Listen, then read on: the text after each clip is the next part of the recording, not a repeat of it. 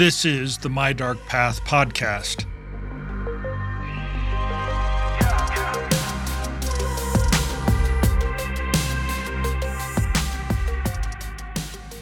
Haunted cemeteries. Everyone knows of at least one haunted cemetery. Entire books have been written about them Bachelor's Grove in Chicago, nearby Resurrection Cemetery, the home of Resurrection Mary, Hollywood Forever Cemetery in Los Angeles, the Howard Street Cemetery in Salem, allegedly haunted by the ghost of poor Giles Corey, who was pressed to death during the Salem witch trials, and El Campo Santo Cemetery in San Diego, one of the oldest cemeteries in California, haunted by a number of spirits. All of these are memorial sites in which the dead aren't quite quiet yet or gone. Which is odd when you think about it, since ghosts are said to haunt where they died or where they lived. It seems unlikely that a cemetery would be haunted, as most people neither die in nor live in one, but only have their mortal remains buried there. Yet, it would pay to remember that every cemetery has countless stories within their walls, lifetimes, not just bodies, contained within, marked by stones that give only a few details about the people buried under them a name, the years they were born and died, perhaps a brief sentiment such as beloved husband, loving mother, or rest in peace. But lurking within the stories of the ghosts and spirits that allegedly lie in wait within burial grounds are actually the stories of the human beings who lived those lives and then passed on. In some ways, a ghost story is a continuation of one's life story. And today, I'm going to talk about two of those lives for whom death was not the end, but whose stories continued after their passing on. They have become legends, but the legends do not represent the actual stories of their lives.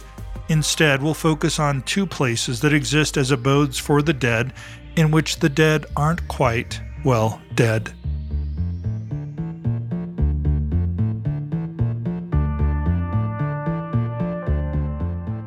Hi, I'm MF Thomas, and welcome to the My Dark Path podcast.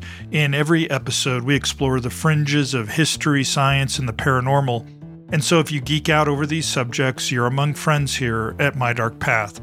Check us out on YouTube, on Instagram, sign up for our newsletter at mydarkpath.com, or just send me an email at explore at mydarkpath.com. Also, I want to thank our many Patreon supporters. I'm so grateful for their support. You can check out our Patreon where subscribers have access to exclusive full episodes, starting with our special mini series, A My Dark Path tour of the history, science, and paranormal in Cold War Moscow, that we're calling The Secrets of the Soviets. If you're interested, head on over to our website and think about becoming one of our many Patreon supporters. And finally, thanks for listening and choosing to walk the dark paths of the world with me. For a happy Halloween, let's spend some time in Connecticut and California in honor of Midnight Mary and Crazy Sarah.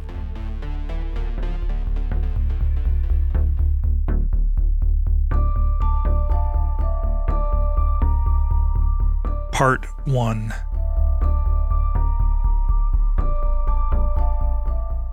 Before that, however, our dark path leads through a number of haunted cemeteries in Connecticut.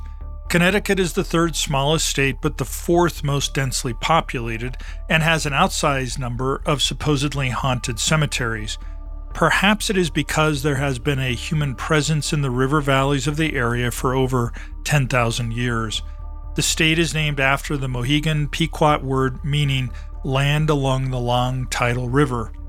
The first Europeans arrived in 1614, with the first English settlers in 1633 inhabiting Windsor and Wethersfield, and a mass migration of Puritans from Massachusetts in 1636.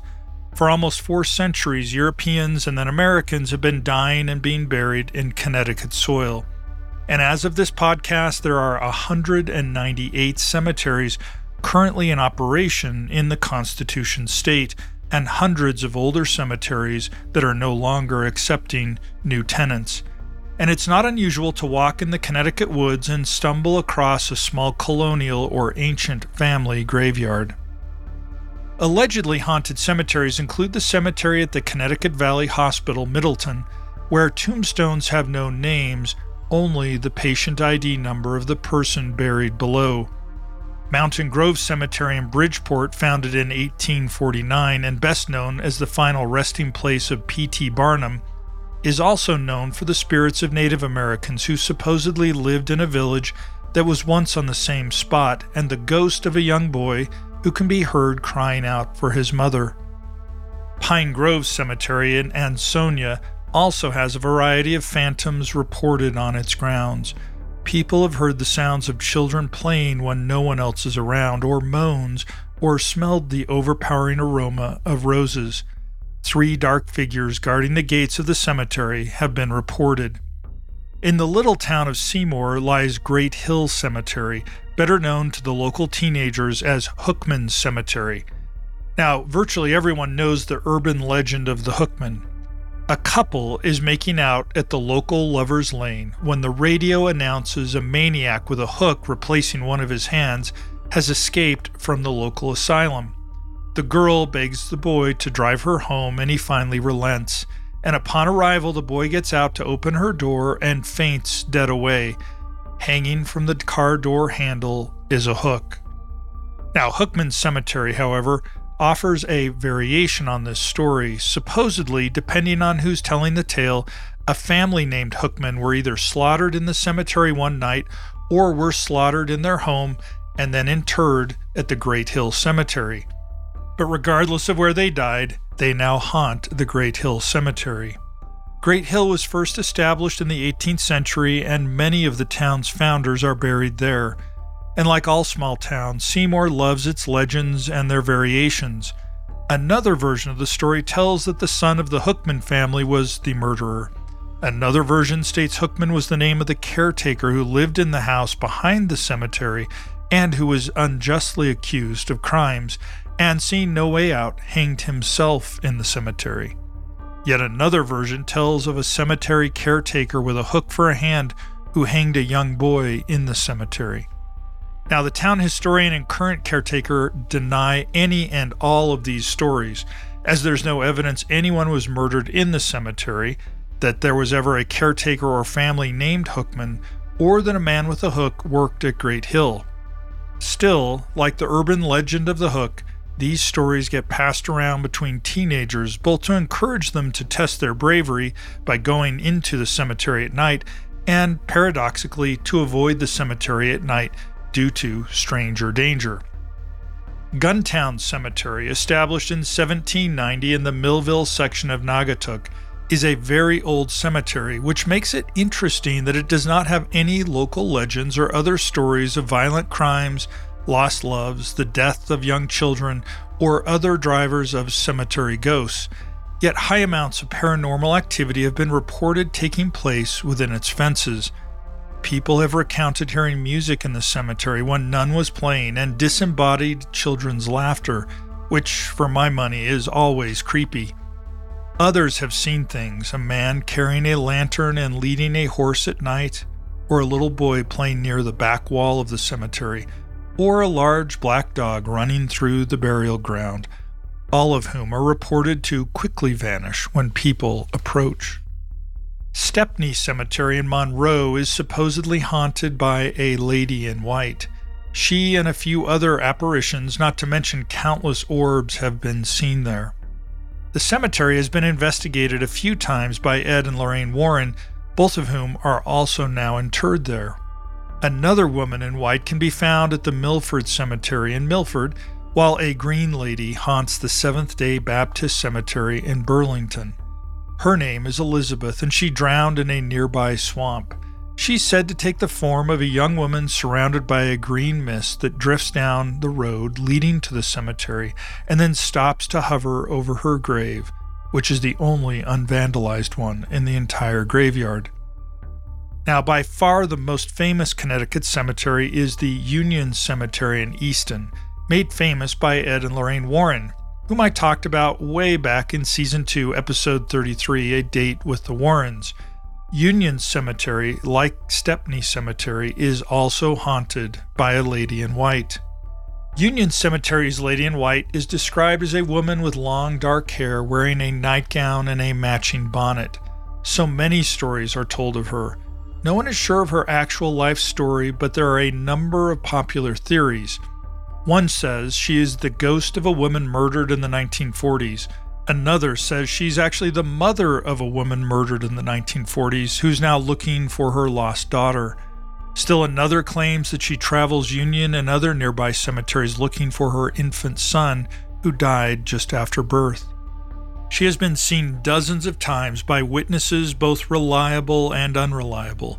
One motorist even claims to have accidentally hit the white lady who left a dent in his car. There's no record whether or not his insurance company accepted that claim. Ed and Lorraine Warren also claimed to have seen the white lady. Indeed, Union Cemetery was the major source for investigations for the Warrens, so much so they even wrote a book called Graveyard in 1992, telling the story of Union Cemetery and their research there. Lorraine claimed that Union Cemetery is such a haunted and demon infested space that it, quote, has long exerted a dark influence on the lives of many people living in a six mile radius of it, end quote. The Warrens collected over two dozen stories of tragedies that took place in and around Union Cemetery. Two young girls killed in a car crash in front of the cemetery gates, a man who committed suicide using dynamite inside the cemetery. A woman tried to stab her husband. An 11 year old boy playing in the cemetery even allegedly found himself possessed by a demon. According to the Warrens, Union Cemetery is not only haunted, it is a supernatural version of a nuclear plant gone meltdown, poisoning the area around it and destroying lives. In addition to the Lady in White, another entity found in Union Cemetery is known as Red Eyes. Witnesses claim that when the cemetery grows dark at dusk, you can see a pair of glowing red eyes glaring at you out of bushes in the cemetery. And if you run for the gates, you will hear footsteps chasing after you pursuing you until you exit the cemetery. Locals believe that Red Eyes is the spirit of a man named Early Kellogg, a man set on fire in the street in 1935 and buried in Union Cemetery. It is because of the Lady in White, Red Eyes, and the Warrens that Union Cemetery has been featured in numerous television programs and ghost hunting shows and is known world over. While Union might be the most famous haunted cemetery in the Nutmeg State, the most famous grave belongs to Mary E. Hart, now better known as Midnight Mary, an unfortunate young woman buried alive when she fainted in a swoon and now supposedly haunts another cemetery in New Haven.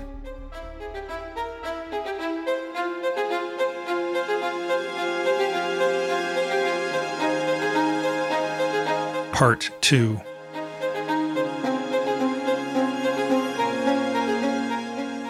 According to its website, Evergreen Cemetery was founded by New Haven's most prominent citizens in 1848.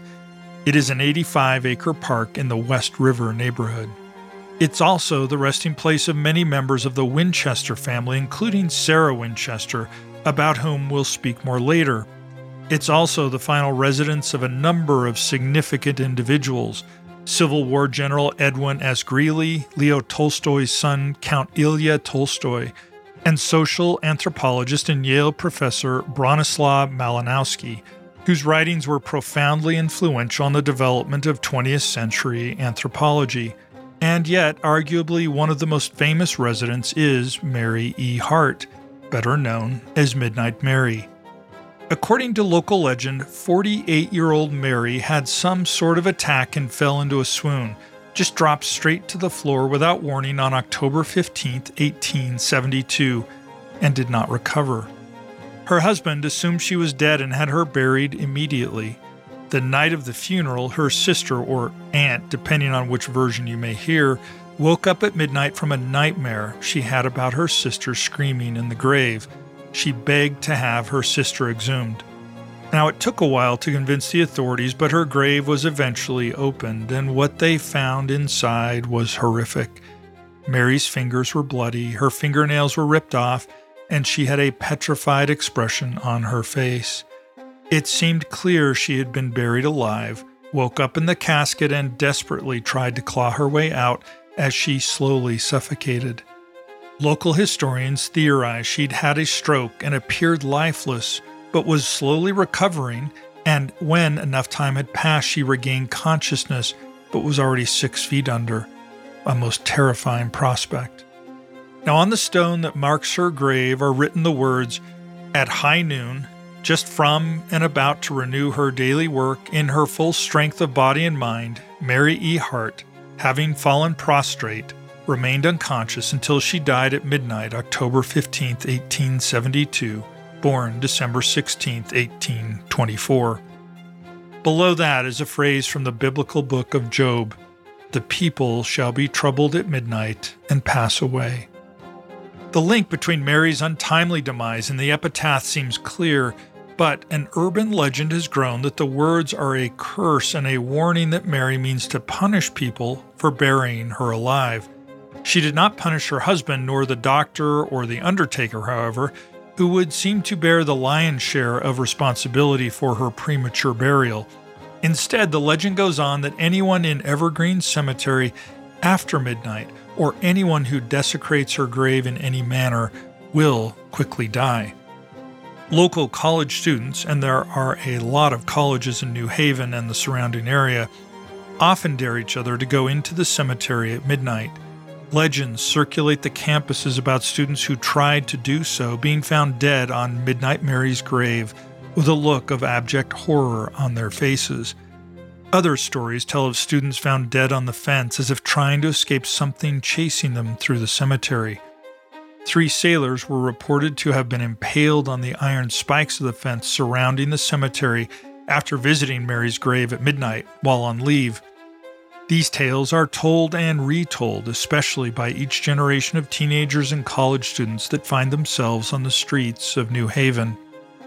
And if these sound like urban legends, well, it is because they truly are. Legends, that is. One account claims Mary was actually a witch, and the inscription on her tombstone a warning against disturbing her grave. And just for the record, Mary was not a witch. Another story is told of a horse and wagon passing by the cemetery gate just as the clock in a local church tower struck 12. The horse, wagon, and driver allegedly sank from view as if slipping into quicksand and then disappeared forever and never to be seen again. There's even a version of a young hitchhiking ghost story told of Midnight Mary. Supposedly, a young man, perhaps a Yale student, picked up a young woman late at night walking along Davenport Avenue and dropped her off at her request at the house that sits across from Mary's grave on Winthrop Street. The next day, he returned to the house to check on the young woman, who had looked pale and not well, only to be told that there was no one named Mary at the house, and instead he should look across the street in Evergreen Cemetery for her. According to a tale told in the New Haven Register, the local paper, in 1999, on a cold, dark winter night, the general manager of Evergreen Cemetery received notice that the security alarm was going off at the graveyard, but the security company had no additional details. He got in his car and drove over, noting it was dark as hell, and there did not seem to be any intruders or police or anyone on site, really. He turned off the alarm, got back in his car, and when he attempted to exit the cemetery, his car would not move. The clock read 11:59 p.m. Finally, the force that was preventing him from leaving released him. And when he came back to work the next morning, the system showed no record of any alarm having gone off. The man later told the newspaper he thought it was Midnight Mary. It is indeed a grim and horrific thing to think that the malevolent spirit of Midnight Mary has cut so many young lives short and can hold cars and set off alarms. She would seem to be a dangerous presence, but the problem is there is no actual historical evidence for most of the story. Mary E. Hart was a real person who clearly dropped into unconsciousness and died at midnight on October 15, 1872. But there is no record of her being exhumed, revealing evidence of having been prematurely buried. She gets her nickname from the inscription from the Book of Job on the tombstone, but Midnight Mary is far more urban legend than actual phantom. Now, the fun part of urban legends is that they are fun to believe, and when given the option between myth and reality, the myth is often so much more interesting and magical. The night the general manager's car would not move, there was snow and freezing rain falling. And residents of New England will tell you if you move a parked car onto a patch of road that has a little ice, your wheels, of course, will spin and it will feel like something's holding on to the car. But it's merely the vehicle trying and then failing to get traction on that slippery surface. That's a good, reasonable scientific explanation for what happened, but that is not the story told on the lantern tours around the cemetery. An icy road is not nearly as romantic, spooky, or fun as a ghost trying to prevent someone from leaving the cemetery before midnight. And the legend of Midnight Mary is so much more spooky and fun than the reality of poor, dead Mary Hart.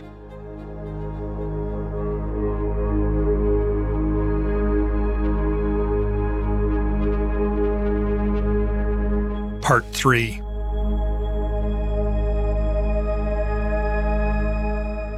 Connecticut is historically known for its armaments industry. Colt, Smith & Wesson, Sturm Ruger, Winchester and Remington are all firearms manufacturers developed in the state.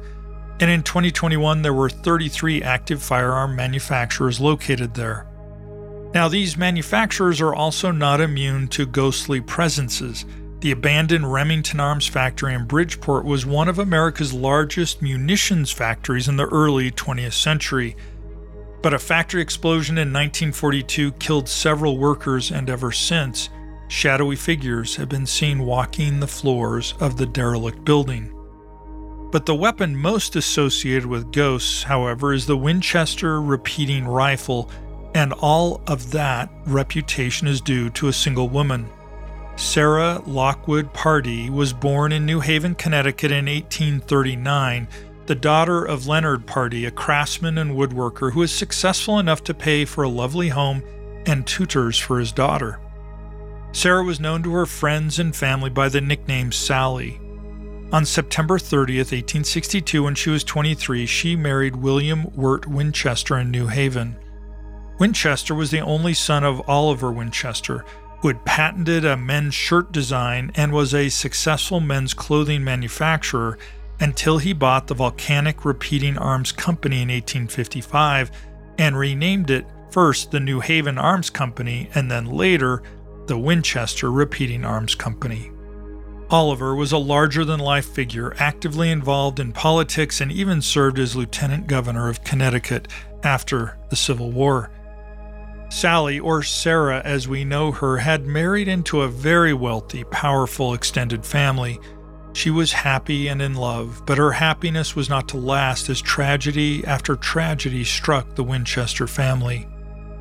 Annie Pardee Winchester, Sarah and William's only child, was born on June 15, 1866, and died a little over a month later on July 25, 1866, of marasmus, a form of severe nutrition deficiency in babies which does not allow them to digest food. Sarah went into deep mourning over the loss of her daughter. She and William never had any other children. Family patriarch Oliver Winchester died on December 10, 1880, leaving the munitions firm to William. And a year later, in 1881, Sarah lost both her mother and her beloved William, the latter to tuberculosis. The legend goes that Sarah was so grief stricken that she consulted a medium. Several sources name Adam Coons as the medium with whom she consulted, but this is far from a verified fact, and a search of records from the period show no such person in New Haven at the time. Allegedly, the medium told Sarah that she was cursed by the terrible weapon, as the alleged medium put it, guaranteeing that those she loved would die young, that as long as she was connected to all that blood money from the sale of Winchester rifles, she would never know peace and that she must appease the spirits by leaving New Haven, moving west to California, and finding a place that she would recognize when she saw it, and there build a home for herself and the spirits of all of those killed by Winchester rifles. In 1884, the widowed Sarah did move to San Jose, California, and bought a farmhouse called Llanada Villa and began renovating it. By the time of her death in 1922, at the age of 83, the original eight room house had been transformed into a 160 plus room Victorian mansion with cutting edge modern amenities such as indoor plumbing, hot and cold running water, gas lamps, and many others. Supposedly, the sounds of building never stopped as Sarah continually directed the building and rebuilding of the house based on advice given to her by the spirits in late night seances that she carried out in a space designated the seance room at the heart of the house. In her book, Haunted Houses of California, Antoinette May calls Sarah Winchester surely the most enigmatic woman in the history of the West and the house she built a Gothic Victorian living monument to the dead. Now, according to the Winchester Mystery House own website, the house contains 24,000 square feet, 10,000 windows, 2,000 doors, 52 skylights, 47 stairways, and 47 fireplaces, 17 chimneys, 13 bathrooms, and 6 kitchens and it was built at a price tag of $5 million in 1923 or 71 million today. And stories quickly spread throughout the Santa Clara Valley of crazy Sarah Winchester and her haunted mystery house. Strange occurrences took place there, and all the neighbors and workmen had stories about disembodied voices, strange noises and music, and fleeting shadows seen in the windows and lawns of Sarah's mansion. Supposedly, she was obsessed with the number 13. Her will was 13 pages with 13 signatures. Stairways had 13 steps. A stained glass window had 13 panels. 13 holes in the drain in the kitchen sink. 13 lights on all the chandeliers. Rooms with 13 windows. 13 cupolas in the greenhouse. And if you tour the house, which is now open to the public, the number 13 is everywhere. Clearly, she was obsessed with the occult and did not suffer from triskaidekaphobia, or the fear of the number 13. Supposedly, a bell in the clock tower of the house was rung every night by a bell ringer paid solely for that job, and only at midnight, and then again at 2 in the morning. The story is told that these were the hours that Sarah's spectral guests arrived and departed in the seance room. They would give Sarah instructions on what to build next. The Winchester Mystery House is billed today as the only structure in the world designed by ghosts for ghosts. Sarah Winchester died on September 5, 1922, in her bed in the Mystery House. When word got out that she had died, the workmen and carpenters put down their tools, walked away, and the house was left in an incomplete state. Or so the legend goes. Her body was transported back to Connecticut, and the house went on to become a tourist attraction where people still photograph orbs, encounter cold spots, and hear disembodied voices. Harry Houdini visited the house in 1924 and participated in a seance in an attempt to communicate with the spirit of Sarah, presumed to still inhabit the house she had spent the last three decades of her life building for herself, and the spirits of many victims of the terrible weapon that was the Winchester rifle. Now, this is a great story, and the Winchester Mystery House fully embraces it, with tour guides giving all the details of crazy Sarah's house. The Winchester Mystery House website asks but does not answer the questions Was she instructed to build this home by a psychic? Was she haunted by the ghosts of those felled by the gun that won the West? Did construction truly never stop? What motivated a well educated socialite to cut herself off from the rest of the world and focus almost solely on building the world's most beautiful yet bizarre mansion?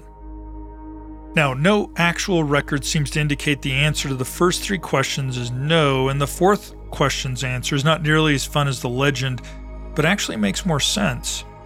As historian Mary Jo Ignoffo's wonderful biography of Sarah Winchester, Captive of the Labyrinth, indicates, most of the Winchester Mansion story is a beautiful legend, but with very little bearing in historical reality.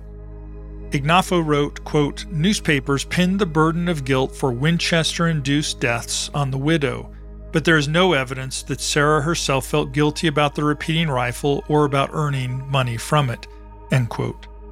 Indeed, Sarah was a very wealthy widow who moved from New England to California, at least in part because she'd visited California before and found it agreed with her that there were numerous business opportunities for her there and friends and family. Not to mention, it allowed her to leave the site of her own tragedies. New Haven held too many painful memories. So much of what happened with the Winchester Mansion can also be explained by the 1906 San Francisco earthquake parts of the mansion collapsed and had to be demolished and repaired, replaced, or in many cases not replaced at all, which explains why doors open out on the second floor to empty air. Balconies that once were there fell off in the earthquake. And as building codes changed and the cost of construction increased in the wake of the earthquake, it made sense for Sarah to change the house in the manner that she did. Now, she had other residents as well and was not quite the recluse that the legend makes her out to be. Her grandniece, Hazel Beecher, spent almost all of 1915 visiting her eccentric, famous great aunt Sarah and reported there was no army of builders constantly working on the house. In fact, there was no construction going on at all. Sarah bought a house and expanded it to meet her needs throughout the years.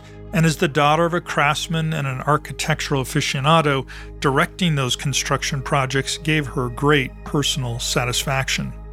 She was, in short, a strong, sensible woman who devoted much of her wealth to charity. She built a hospital back in New Haven with Winchester money, as well as sponsored local projects in California. After she died, her house was purchased by an amusement park owner and has been run by individuals who transformed a farmhouse Sarah still called Llanada Villa into the Winchester Mystery House. And while the mysteries are fun, there are actual few mysteries about Sarah when you actually study her life. And as Mary Jane Ignoffo notes, the Winchester Mystery House subsists on ghost tourism and tells a legend of an irrational, haunted, ghost obsessed woman building a crazy gothic haunted house for ghosts.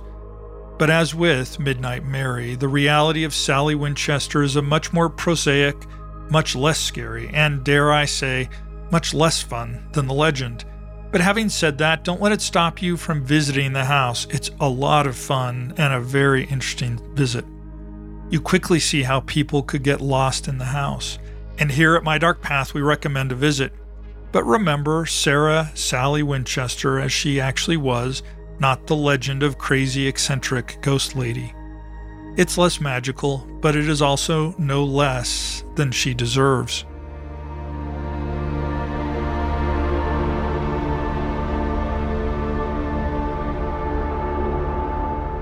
Part 4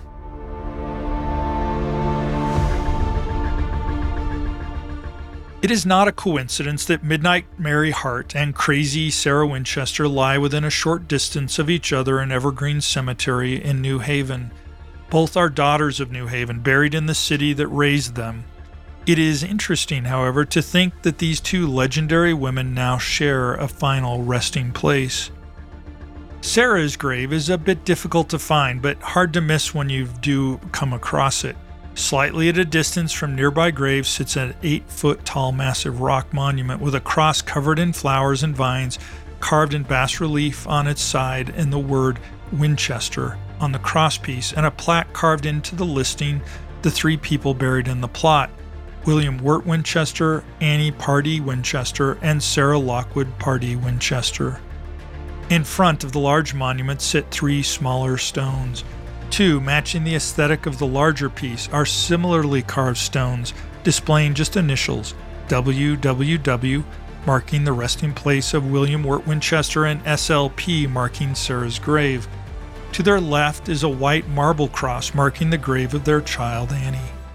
Nothing about the family tomb gives any indication of the Winchester Repeating Arms Company, the Winchester Mystery House, or ghosts. Instead, it blends with all the other tombstones of the well to do in this section of the cemetery. Only if one looks off to the side of the plot does one see a bench inscribed as a gift in memory of Sarah Winchester from the caretakers and employees of the Winchester Mystery House. Sarah Winchester's grave brings tourists to Evergreen Cemetery, just as Midnight Mary's brings thrill seekers.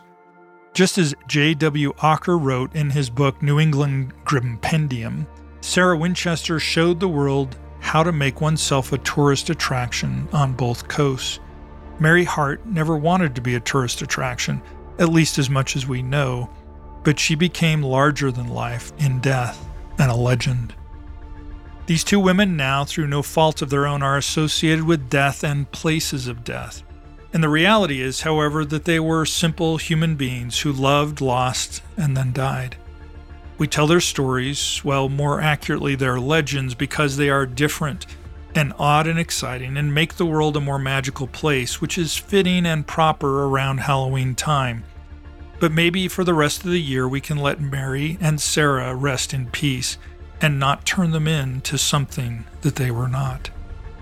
So the next time you walk past a cemetery, think about all the stories it contains and what lives on within the walls, despite no longer living. I hope today was a delightful trick or treat as our collective dark path moves closer toward Halloween. And if you do plan to visit any of the cemeteries I talked about today, please pay attention to the posted signs, be respectful, and visit only when allowed. Most cemeteries have strict closing times, and those who try to visit cemeteries at night often find themselves guests of the local police, facing charges of trespassing. That might be the least of your problems, however, if Midnight Mary's rest is disturbed by your visit. So please show respect and follow the rules, enjoy the beautiful scenery, and allow a chill down your spine for the legends, which, after all, are just that.